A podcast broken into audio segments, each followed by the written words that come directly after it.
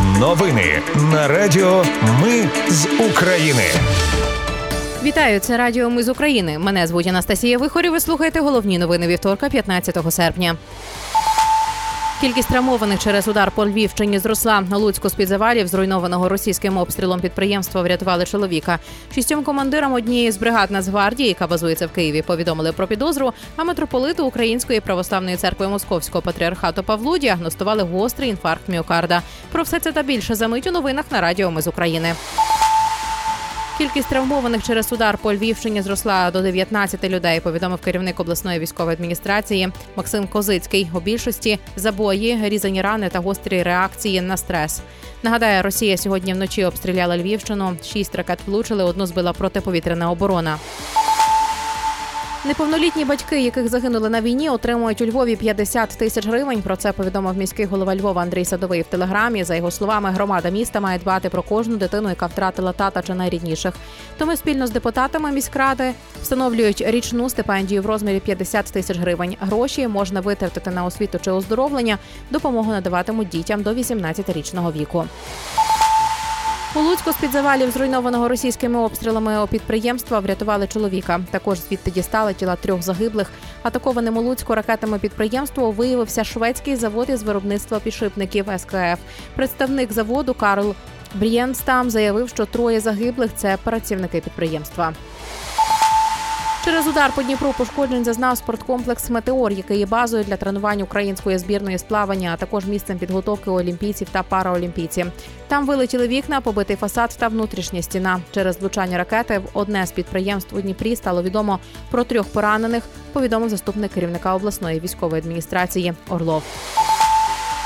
Цієї ночі росіяни обстріляли Україну, зокрема ракетами Х-101. Ці ракети росіяни виготовили в квітні цього року. У них приблизно 30 іноземних мікросхем. Україна спілкується з іноземними партнерами з цього приводу, а також із виробниками і постачальниками мікросхем, заявив керівник офісу президента Єрмак. Армія Росії випустила по Новодмитрівці Херсонської області 12 снарядів. Поранений 71-річний чоловік. Його ушпиталили. Пошкоджені щонайменше 10 будинків. Повідомив голова обласної військової адміністрації Прокудін. Уряд виділив із резервного фонду держбюджету понад мільярд гривень на посилення оборонних рубежів Харківщини та Чернігівщини. Про це зазначив прем'єр-міністр Денис Шмигаль. Швеція надасть Україні черговий пакет військової допомоги на майже 314 мільйонів доларів. Про це повідомили в прес-службі уряду України. До нього зокрема увійдуть боєприпаси для систем протиповітряної оборони і бойових машин, які Швеція вже передала раніше. Шістьом командирам однієї з бригад Нацгвардії, яка базується в Києві, повідомили про підозру за розкрадання майже 14 мільйонів гривень. Ці гроші вони присвоїли як бойові премії, хоча реально в боях участі не брали. До восьми років в'язниці загрожує заступнику командира, командиру дивізіону, командиру третього батальйону, начальнику кадрового відділу, заступнику командира першого батальйону та командиру роти. Заступник командира щомісяця з першого дня повномасштабного вторгнення і до серпня минулого року нараховував цим п'ятьом по 100 тисяч гривень. Головам правлінь Волиньгазу, Криворіжгазу та Чернігівгазу також повідомили про підозру. Їм закидають розкрадання газу через схеми групи компанії РГК підсанкційного олігарха Дмитра Фірташа. Бюро економічної безпеки заарештувало майно очільників загалом на 246 мільйонів гривень. Також арештовані корпоративні права Фірташа на понад 7 мільярдів гривень. Підозру Фірташу за схему, що завдавала збитків державі на 18 мільярдів гривень, оголосили ще в травні. Того ж місяця підозри оголосили трьом керівникам регіональних газових компаній і п'ятьом очільникам облгазів. У березні правоохоронці прийшли з обшуками до 14 облгазів по всій країні.